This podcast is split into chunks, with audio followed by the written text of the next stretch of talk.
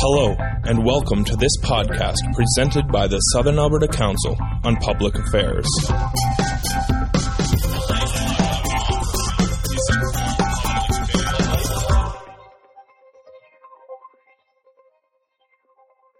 Today's session, I'd like to encourage everybody, if you can make it, tomorrow night, Friday, May 24th, from 7 p.m. to 9 p.m. If you come down to the University of Lethbridge, Julie's going to be doing a presentation titled The Blanket Exercise. It's a public presentation, a teaching tool by Kairos to raise awareness and understanding of the nation-to-nation relationship between Indigenous and non-Indigenous peoples in Canada. And next week on Thursday, May 30th, for our lunchtime meeting, Dan Johnson will be here presenting Is It Finally Time to Quit Debating Evolution?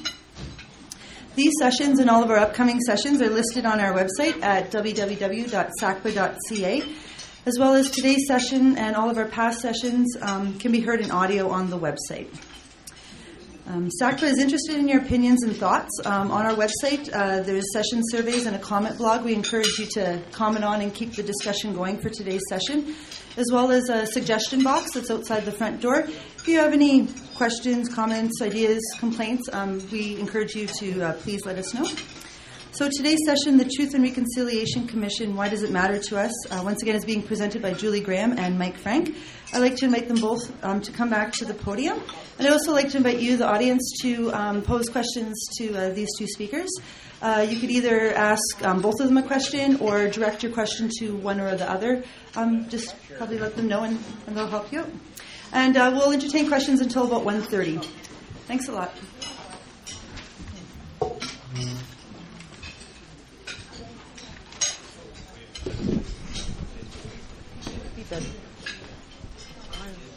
This is what they call the hot seat, the Alberta style hot seat.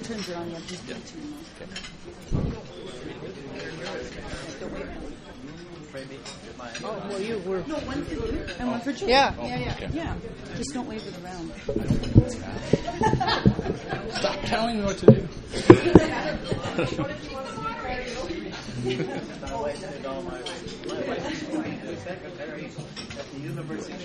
I get to stick. Can I take this off? I can take this off. I'm not sure if there is something from office.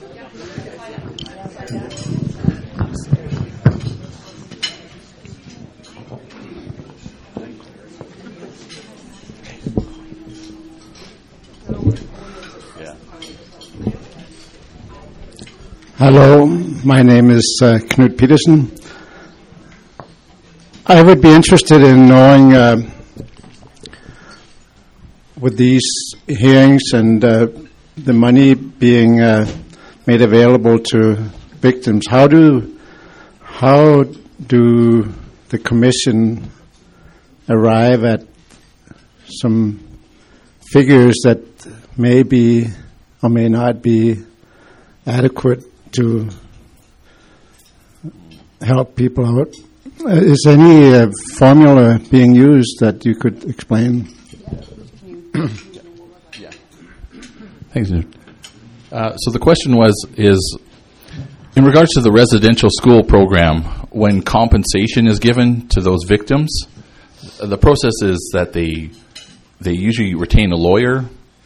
These two lawyers meet, one from Justice Canada, one representing the residential school program itself, a moderator, and then the survivor.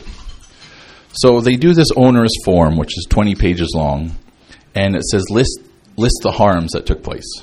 So, for example, if you were slapped in your left ear and you lost a hearing loss, well, that's an E1 hearing, and that's entitled to $3,500. So, and if you were treated harm badly by a nurse, that's N1. So there's this very specific calculator that they use, and it's a point system. So therefore, as the victim tells their stories, has their hearing, the two lawyers work it out, and then a dollar figure's known that day. So the dollar figures range from $10,000, just lower stuff that people were treated badly, and up to the highest one I've seen was $350,000. So, you know, the higher end ones are repeated sexual torture by priests, by nuns, by staff for a decade. So when you see that for a 6 or 7 year old, like, you think, oh, well, that was a lot of money. You know, they're homeless. So it's when you see a lot of the homeless people walking around downtown Lethbridge, they're the ones who were treated horribly. So that's a really graphic example. But then there's also the common experience payment, correct, that was given to all survivors. So what you're describing is the independent assessment process. Yeah. So those are the two kind of broad categories. But out of that, as I was mentioning, out of that kind of basket of the settlement agreement, the survivors chose to set money aside for the Truth and Reconciliation Commission itself. So the TRC does not, this is the IAP is a separate process from the Truth and Reconciliation Commission. There's various parts to the settlement agreement, and those are two independent but related parts. And I had understood the latest figures for IAP. This is from the United Church. That's my tradition. Kairos is not involved in this kind of discussion because we're not parties to the settlement agreement. They were expecting at most 20,000 people would qualify under the kind of process that Mike just described, and the latest numbers are 57,000. And the significant part of that, I think, is that it really gives lie to the notion that what we would call criminal abuse was uncommon, the result of a few bad apples. It's emerging that it was systemic. Yeah. And for example, maybe I'll just add to it, like, one story was, I dealt with some of the people who had gotten to this, did their hearing, they get their check, and one lady just says, Mike, we're going to the bank and we're going to cash this. My grandchildren need this. I don't want it. Okay. Another individual said, Mike, come outside with me outside the Lethbridge Lodge. I got this check for $225,000.85, and we're going to burn it. So we burned it right there. No good will come from this. Right? So there's many stories of what they had done to this. And a lot of people have just said, I don't. The harm to me was I let my children go through a lifetime of this. It's, if I can give them this in some type of method where they take their kids to Disneyland, pay their cell phone bill, whatever, that's the culture that couldn't be destroyed, right? That we're going to give. So that was a very important fact we're seeing. Terry Shillington, thank you for your presentations. I appreciate it opened up all kinds of grounds for wondering about a bunch of things. My question is twofold, but it's basically how successful is the process becoming as I don't know, we're halfway through or whatever it is. But so the twofold question is, to what extent are Aboriginal survivors, that generation, to what extent are they engaging in the process, them and their children? What would be the percentage of involvement from the First Nations side? And the same question essentially around what you call the settler culture. So not many people will actually go to a hearing in Edmonton. How do you envisage engaging me and my neighbors in the content of this? Will there be a printed report or video coverage? Or so, twofold question. Sure. Go ahead. Well, that was a good extensive question there, Harry. I'm going to work backwards from it. There will be a final report. There's already been an interim report. The final report is going to be released in June 2014. And I think those recommendations will be extremely important to listen to, because you're asking about engagement. Already the interim recommendations have some very specific things that we could all be about. So, for example, just one very small example we are discussing at our table, it's not teaching about this chapter in our country's history is not part of the curriculum in this province. It isn't in my home province of BC, my adopted province of Ontario. Very few have done it. So that's a concrete thing we can all be working towards with the school system and with the youth in our lives. So there's many ways to engage. And specific to the hearings, yes, of course, you know, we're a country of 33 million. Not everyone's going to get out to the hearings. And in Saskatoon, it was about half Aboriginal, half Indigenous, and half non. And that was a breakthrough, because prior to that, and since, in fact, it's mostly been being a higher proportion of Indigenous people over non-Indigenous. So there's a problem with my people coming out to hear. And that despite the fact that there's actually an excellent live stream that I would really recommend to people, where you can just sit at your computer and do this in a group or individually and listen to the testimonies. So there's actually, because of that service, there's actually no excuse for not listening to a testimony at some point, right? Virtually everyone can do it. But obviously the hearings alone aren't going to solve any of this. That was never the intent. I guess the way I see it is it's a step towards breaking a generations-long silence, and it's a step towards those of us who are non-Indigenous to taking responsibility for this and understanding the impact of it.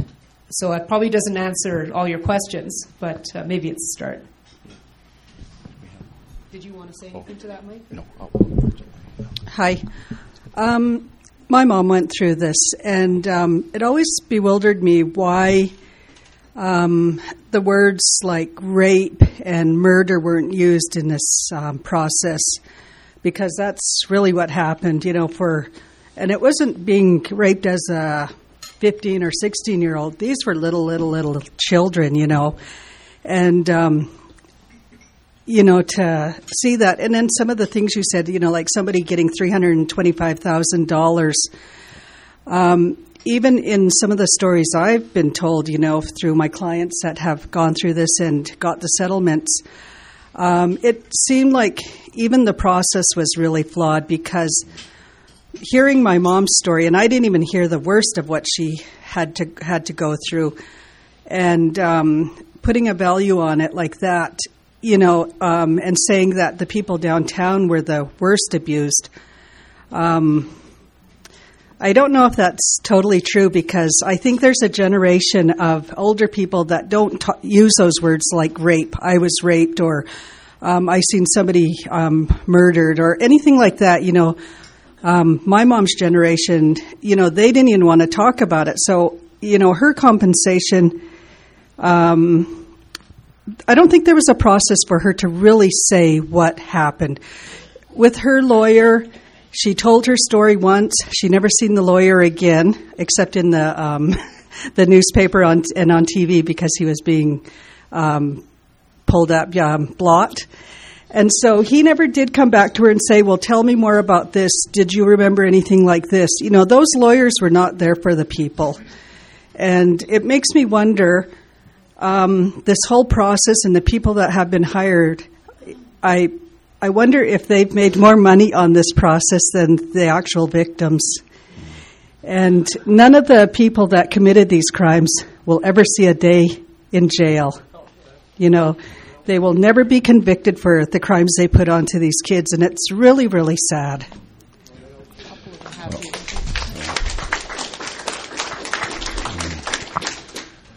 Well, one thing I'll help here is I was the RHSW worker for the program, for the IAP program for Lethbridge and Medicine Hat. And so I have a strong friendship and family with my crew downtown. So these were the ones that just couldn't adapt, right? Not by their choice, it's just when you've been put through this torture chamber, it didn't work out well. And so I have a strong affinity to them, and I don't mean to offend any of our other families that have been through this, because the idea was to try to measure, for example, a sexual harm with a room full of lawyers and disclose this was one of the worst things this program has ever done. It was designed by lawyers. One clause was that historical crimes were absolved and no further prosecutions would be done if the person chose to enter into the agreement. So a blanket. Okay. Because of the amnesty that has taken place, how do you have a relationship with someone that way? That's really what's going on. And then as for the process itself, it didn't work. There was a lawyer by the name of David Blott who worked out of Cartston and all throughout southern Alberta. And he did a big scam on the same residential school survivors. The process is you do an application, you bring it to your lawyer, and then they run with it. Well, David Blott had boxes in his office just of unfilled applications. And so he had form fillers do it. But he would take the money for it and never hear from these people again. So currently the Blood Tribe has a $50 million class action lawsuit against Mr. Blott. And he's not the only one. There's 4 lawyers in southern Alberta that were part of that. There's 2 in BC, and so your abuse of the process here. So finally the lawyers had a standard to adhere to, and even that wasn't done. So it's not the process itself that was working for the victim. It was the people entrusted to carry out the process that was further harming the same people. And my closing comment was, until you've been to the schools, right, the St. Mary's and the schools that you've been, and you see where the little boys' underwears were that had been banging on the doors and the blood that was there and the abuses of what the nuns did to our women and how the priests were treating the men and the food that they ate that was pea soup, which nobody could eat anymore, and the wine that they drank and the fresh fruit that the kids could see but couldn't eat. You know, it's full of atrocities.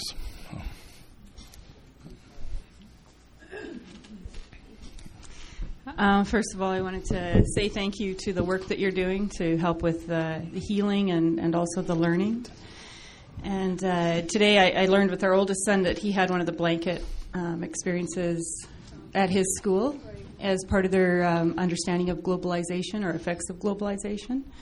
And with our other son, who's been able to attend about 4 of the SACPA topics on this, to say thank you to SACPA, seeing his understanding is far beyond what mine ever was to do with the Constitution and the Indian Act and how that plays out with real people.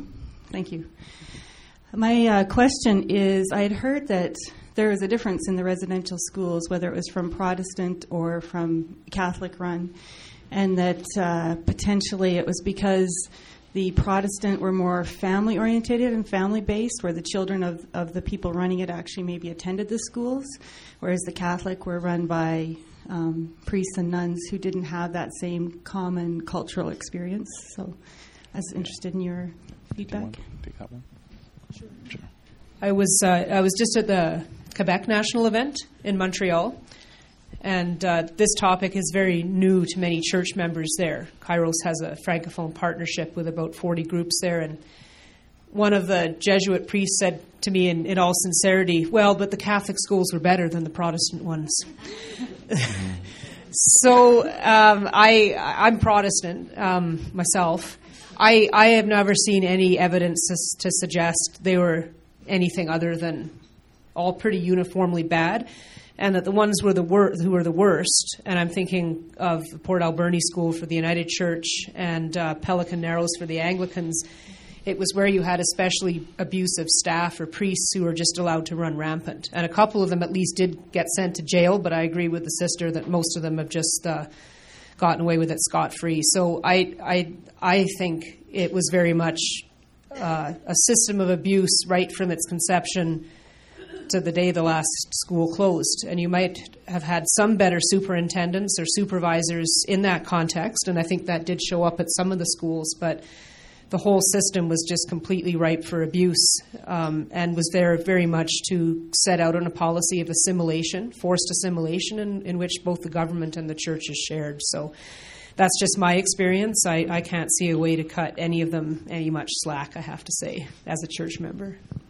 Yeah. And adding to that at the time of the peak, when children in residential school, all Aboriginal children in Canada, 73% of them were in residential school, and that was a figure they boasted of, saying, ha, we finally got them. Okay. To carry that out, the Indian agent worked with the nuns and the priests, and these were tyrants. You don't send your best people out to the plains of Alberta. They stay in Ottawa. You send your rejects, your drunks, your pedophiles, your tyrants out there just to get rid of them, to punish them. So that's literally what it was. And that's not just the Indian side. That's what some of the priests and nuns told me. Like, my head sometimes is so full of dark material, it's hard to deal with. So it's not to minimize anything, but the difference in family values, the issue was they completely ignored how Aboriginal children were raised. Mm. That's the issue. So.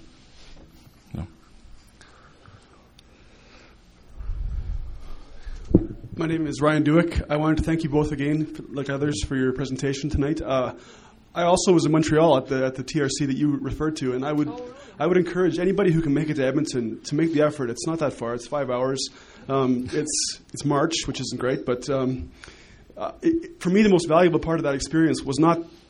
I mean, the presentations are very moving and it's gut-wrenching stuff, but the most valuable part was actually having conversations with people in between the sessions, Aboriginal people that you can actually, like you said, create a space for dialogue, and I think that's hugely valuable and necessary. And so I would encourage anybody that wants to or can make it to go to Edmonton or Vancouver. And a question we were talking about at our table, maybe the two of you can add some insight.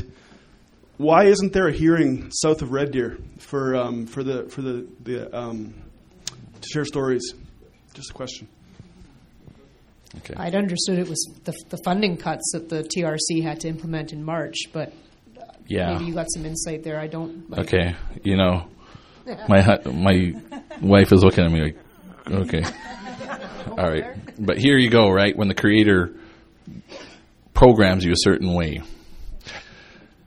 The reason why those things aren't happening south of Calgary is because it gets into some internal Indian politics. There's one of the chairs named Wilton Littlechild, who's a lawyer. He's from Hobbema. A lot of events happen around Red Deer, Hobbema area, Calgary, and everything south. And Treaty 7 is ignored, where Treaty 6 and Treaty 7 get a lot of the attention. So basically, we don't have enough of a voice. So there's many aspects of... I hate to say it, but there's a lot of lawyers involved. So that's the best I'll say that. And I know these things are recorded. So Wilton, when you listen to this, that's what the truth is. Okay.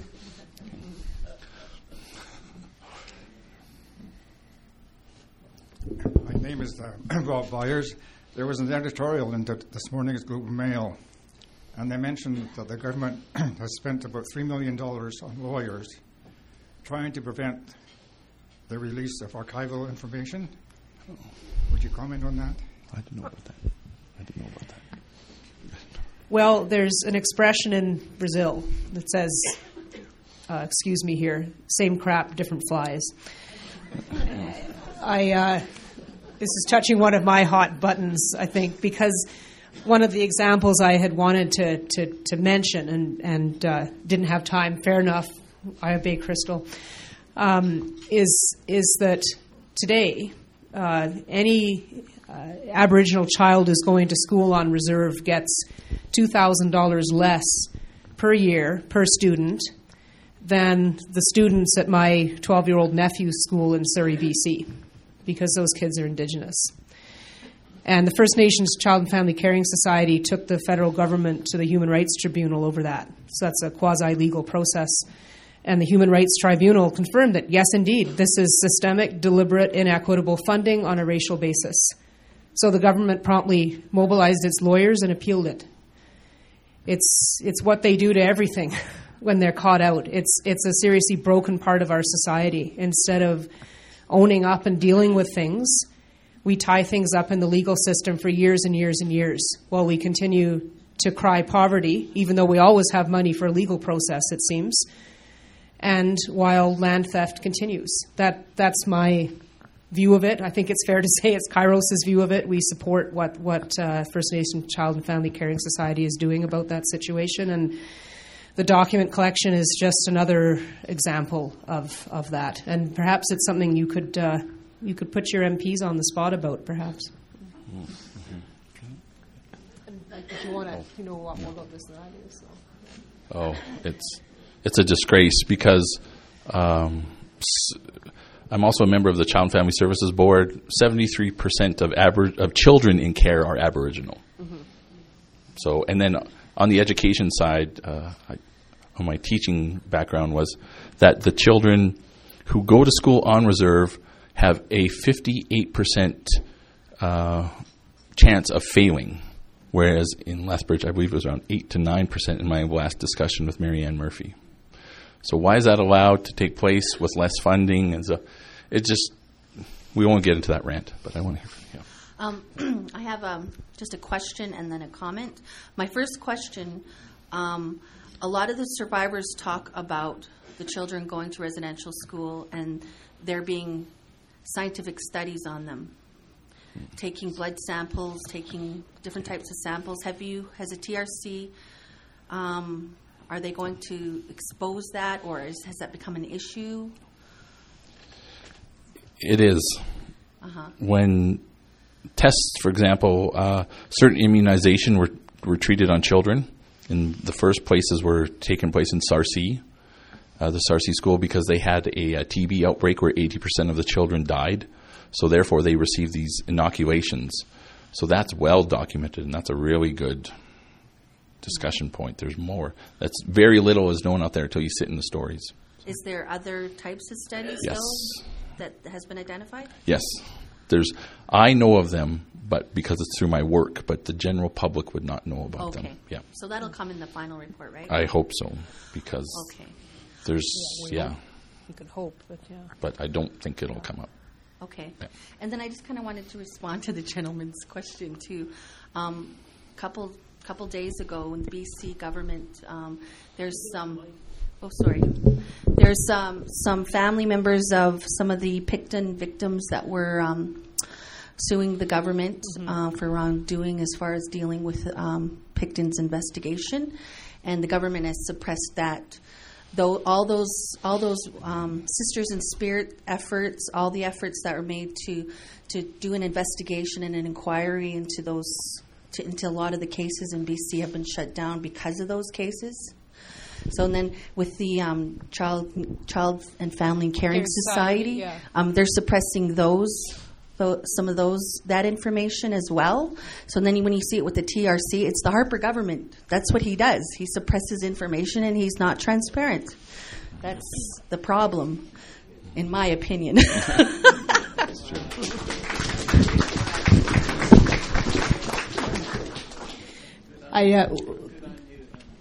Kairos is we're a charitable group, so by law we can't be partisan.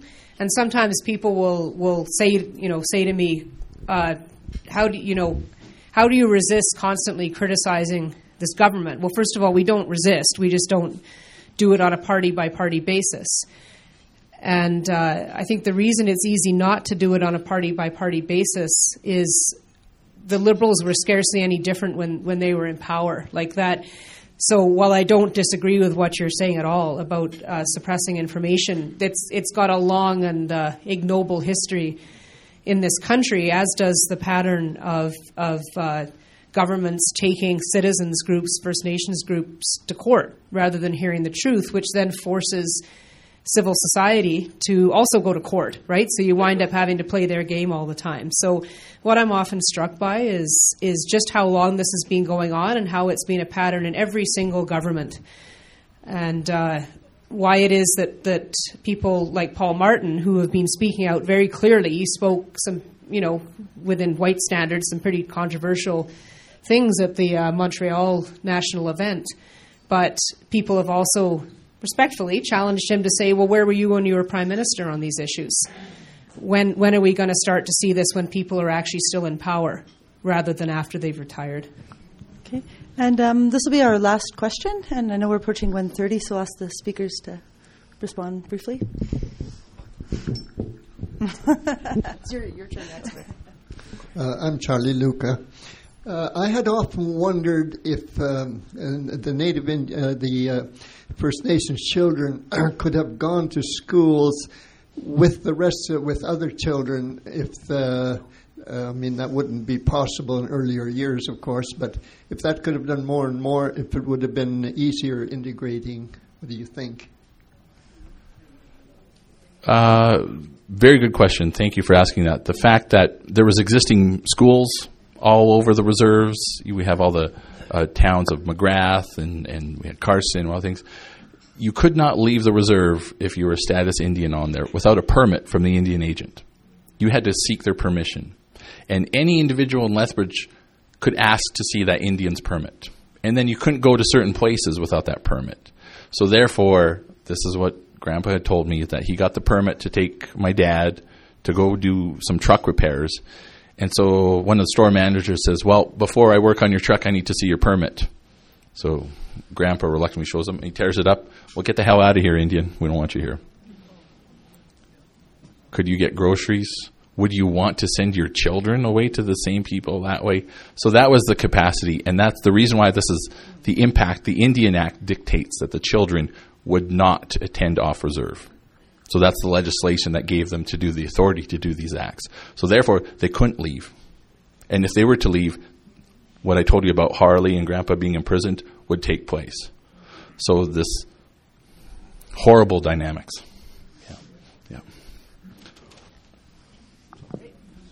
So I believe that's it. So first off, thank you for attending. We've just touched on some very, real issues. We'll be around here. We'll make ourselves available, phone, email, all that good stuff will be up there. In addition, I'd like to mention that a lot of my ancestors and family couldn't be here today because there was the passing, and one of our grandmothers, her funeral was at 11 today, so they send their regrets. So thank you for all your support. So. And I add my thank yous as well. Hey, thanks, Julie and Mike.